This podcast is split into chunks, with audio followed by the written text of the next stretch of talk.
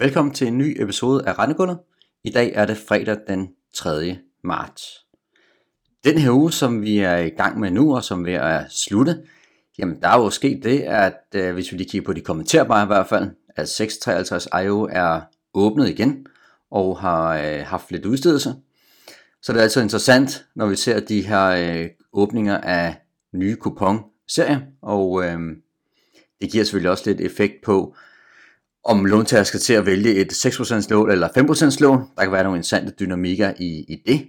Og hvis vi bare lige skal starte med den, jamen jeg synes lige på dagen, hvor seks komma femoghalvtreds I O åbnede for udstedelse, der var de ret billige til at starte med, men allerede inden for en dag korrigerede noget i hvert fald, og siden også korrigeret i øh, kursspænd til fem procenterne, og ligger nu sådan lidt mere fair nu her faktisk, så lidt mere åben om låntager skal vælge enten en seks komma femoghalvtreds I O eller en fem komma femoghalvtreds I O.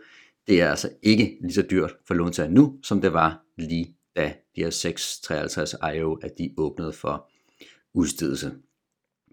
Men ellers har ugen stået lidt tegn på øh, spændende udvidelser i de kommenterbare publikationer, og specielt lidt i dag, hvis vi lige kigger på, hvordan den relative performance er, jamen så ser vi jo spændende at køre en øh, tre fire fem punkter ud i de kommenterbare obligationer. Så det har lidt været medvirkende til, at øh, kurserne har sat sig et, øh, et kurspoint cirka.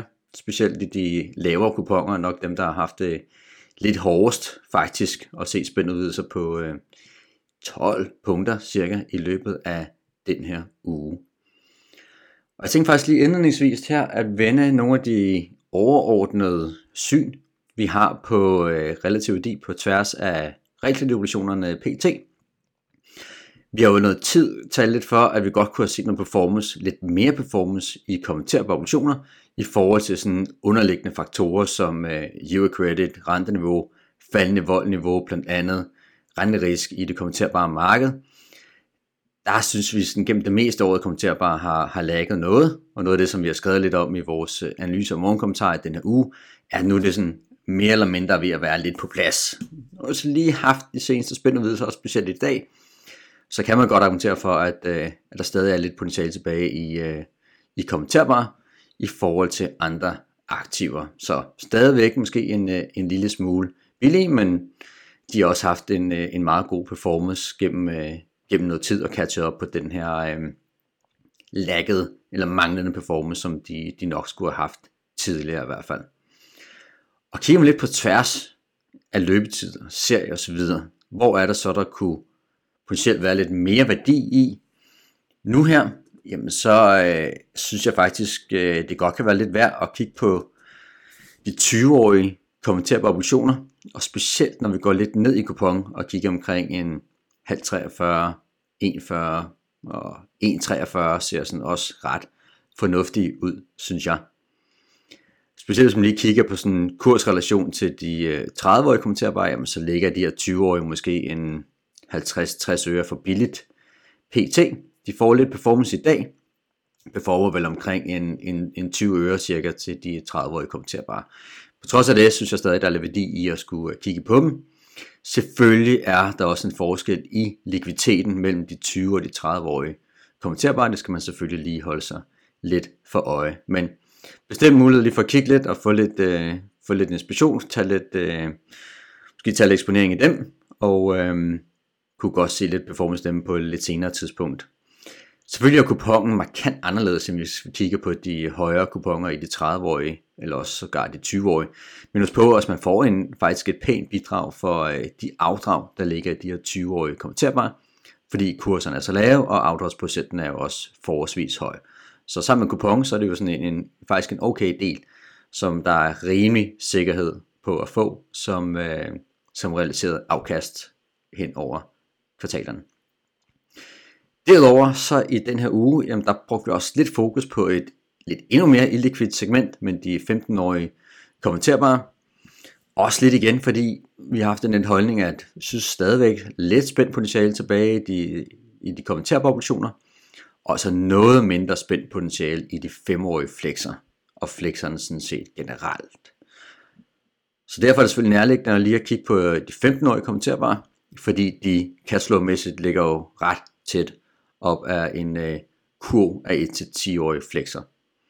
Og laver man den betragtning, og du kan se lidt mere i tal i vores Real Markets Danmark, vi sendte ud i den her uge, jamen så ser de her femten-årige øh, okay ud. Nogle af dem ser faktisk dyre ud, og nogle af dem ser billige ud. Hvis vi kigger på, på otteogtredive-serierne blandt de femten-årige, så ser de faktisk øh, billige ud, synes jeg. De giver et øh, OK carry pick-up i forhold til en kurv af flexer, der matcher det her cashflow. Spændmæssigt ser de også fornuftige ud.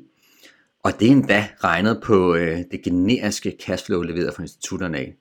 For tager man højde for lukkeeffekter ovenikøbet, så ser ret fornuftigt ud i de her femten-årige kommenterbare, jamen så, øh, så taler der sig for, at de, at de ser lidt billigt ud. Så det er selvfølgelig et øh, endnu mere illikvidt papir end de tyve-årige, og væsentligt mere illikvidt end fem-årige flexer. Men der kunne godt ligge lidt mere langsigtet værdi i at skulle have nogle af de her femten-årige kommenterbare, de her otteogtredive-serier, i stedet for en kurv af flexer. Så med til det, så tager jeg kig på vores analyse. Der kunne være lidt inspiration at hente måske. For outright investorer, der skal placere likviditet med forholdsvis kort tidshorisont, eller kort risiko i hvert fald, altså så er der selvfølgelig også en del værdi i at kigge i de helt korte flexer, efter vi har fået løftet de korte renter her yderligere på det seneste. Der er selvfølgelig også mulighed for at kigge på floaterne, som ens selv også virker til at være ret fornuftige, synes jeg. Selvfølgelig er der en stor floater-aktion, når vi nærmer os maj måned. Vi forventer sådan set også, at vi får lidt ekstra floaterudstedelse her i slutningen af marts. Men jeg synes også bestemt, at der er lidt øh, fin pick-up i øh, floaterne versus øh, flexer i den kortere ende. Så bestemt muligt at kigge på, på floaterne for at skulle placere noget likviditet. Og så er du sådan set lidt uden omkring den her udfordring, der er med, øh, jamen, hvad skal markedet indtale pris i de korte renter det næste stykke tid, som vi har set her på det seneste.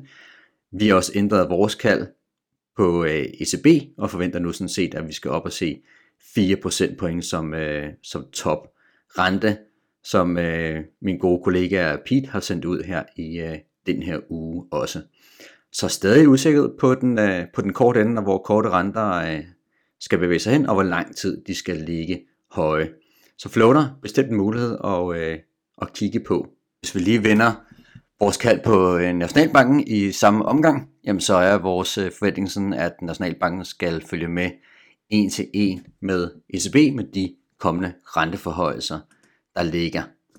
Selvfølgelig også, når vi kigger på, hvor øh, jo danske spot ligger henne, jamen så er der selvfølgelig i vores øjne lidt større risiko- sandsynlighed for, at vi skal se Nationalbanken komme til at hæve mindre end E C B, hvis øh, de ikke følger en til en. Det bliver selvfølgelig også spændende at følge med i det næste stykke tid. Så det vil selvfølgelig give noget pres på danske lånerenter. Og jeg synes, det er interessant lige at bruge den, den næste tid her i denne podcast, lige på at vende lidt omkring, hvordan ser det egentlig ud med udbuddet her på det seneste. Og selvfølgelig mere interessant, hvad kommer så til at ske de næste måneder her. Fordi når vi kigger på, hvad for et buyback, vi har set i kommenterbare, så rammer det ens alt rimelig godt med de forventninger, som vi har haft øh, gennem de sidste måneder her.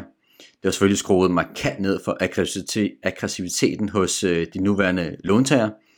Vi estimerer cirka kun øh, halvt så aggressive låntager i forhold til opkøb nu her og de sidste par måneder, sammenlignet med, hvad vi så på nogle af de høje buyback-niveauer tilbage i sidste år.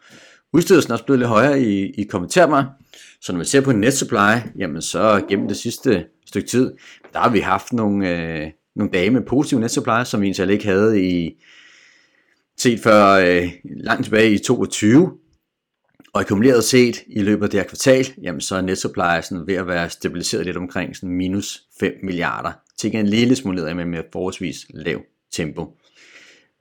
Så øh, det kan jeg lade til lige at få opdateret de forventninger, vi har til, til buyback, udstedelse osv., både kommenterbare, flex og floater, for øh, resten af året. Og hovedpunkterne her, det er, vi nok stadig vil se nogenlunde samme net supply, buyback, udstedelse i kommenterbare, som vi har set her den øh, seneste måneds tid. Så det vil give anledning til, at net supply formentlig vil være negativt med en fire til otte milliarder per kvartal frem mod slutningen af treogtyve, og når vi når i Q fire, så er det nok omkring de fire milliarder negativt. Så det er jo selvfølgelig en markant ændring i forhold til sidste år, men markedet er altså også nu her i væsentligt bedre balance, så stadig en, en marginal understøttende faktor for kommenterbare her øh, det næste stykke tid med et svagt negativt net supply. Og når det her buyback øh, med tiden her i år vil falde stille og roligt, jamen så er der selvfølgelig også lavere udstedelse i øh, flexer og floater, og der er selvfølgelig også den del, at dem der laver buybacket, jamen der er vi skruet altså en lille smule op for, at de går i lidt højere grad til, til kommenterbar, end vi nok havde forventning til i starten af året, som jo så også på marginalen trækker lidt ned på udstedelsen i flexer og floater. Så når vi kigger på den her udstedelse i specielt floaterne her i det her kvartal, så ser vi også, at udbuddet er markant mindre, end vi så i de seneste kvartaler. Men altså, jeg er sådan stadig den overbevisning, at låntagerne tænker, at de her renter, de ligger forholdsvis højt, og derfor er incitamentet nok til at binde renterne i længere tid forholdsvis øh, lille hos mange låntager i hvert fald. Det vil sige, at på de kommende flexaktioner tænker jeg stadig, at der kommer til at være lavt, lav refinansieringsgrad i femårige flexer, til det er så også lidt de treårige, og nok stadig bevægelse ind i kurven i etårige flexer, og specielt også stadig omlægninger til floaterlånene for, øh, for låntagerne. Og selvom vi selvfølgelig har haft en pæn stigning i, i renterne, og specielt også i den korte ende, og stadig vil se det, øh, det fremadrettet på, øh, på floaterfixinger i hvert fald, jamen så er den lange ende jo også steget pænt. Altså hvis vi specielt tager øh, med de kommenterbare øjne, som nævnt indledningsvis, at nu har vi set det udstedes i tredive-årige seks procenter, hvor vi tidligere på året, jamen der havde vi jo i nogle fire procenter stort set med udstedelse i, så øh, med den tight prisning, der har været mellem fem og seks, jamen så er der ikke meget, der skal flytte rentemæssigt, for at det lige pludselig var lavet udstedelse i, øh, i seks procenter også. Så alt andet lige, så taler det nok for, at øh, der stadig vil være en del fokus på at udstede lidt i den, øh, i den korte ende her det næste stykke tid, men på marginalen har vi altså flyttet udbud en lille smule mere over i kommenterbare obligationer, specielt de omlægninger, vi ser fra, øh, fra opkøbene. Men igen, nu må man se, hvordan kurserne ligger i fem procenterne det næste stykke tid. Det er nok det, der bliver en del afgørende for, hvordan udbuddet på marginalen kommer til at skulle ændre sig. Og de her højere renter, som vi har set på det sidste, jamen de kommer jo også til at have en negativ effekt på boligmarkedet, hvis og så frem selvfølgelig, at de højere renter de bliver ved med at skulle materialisere sig.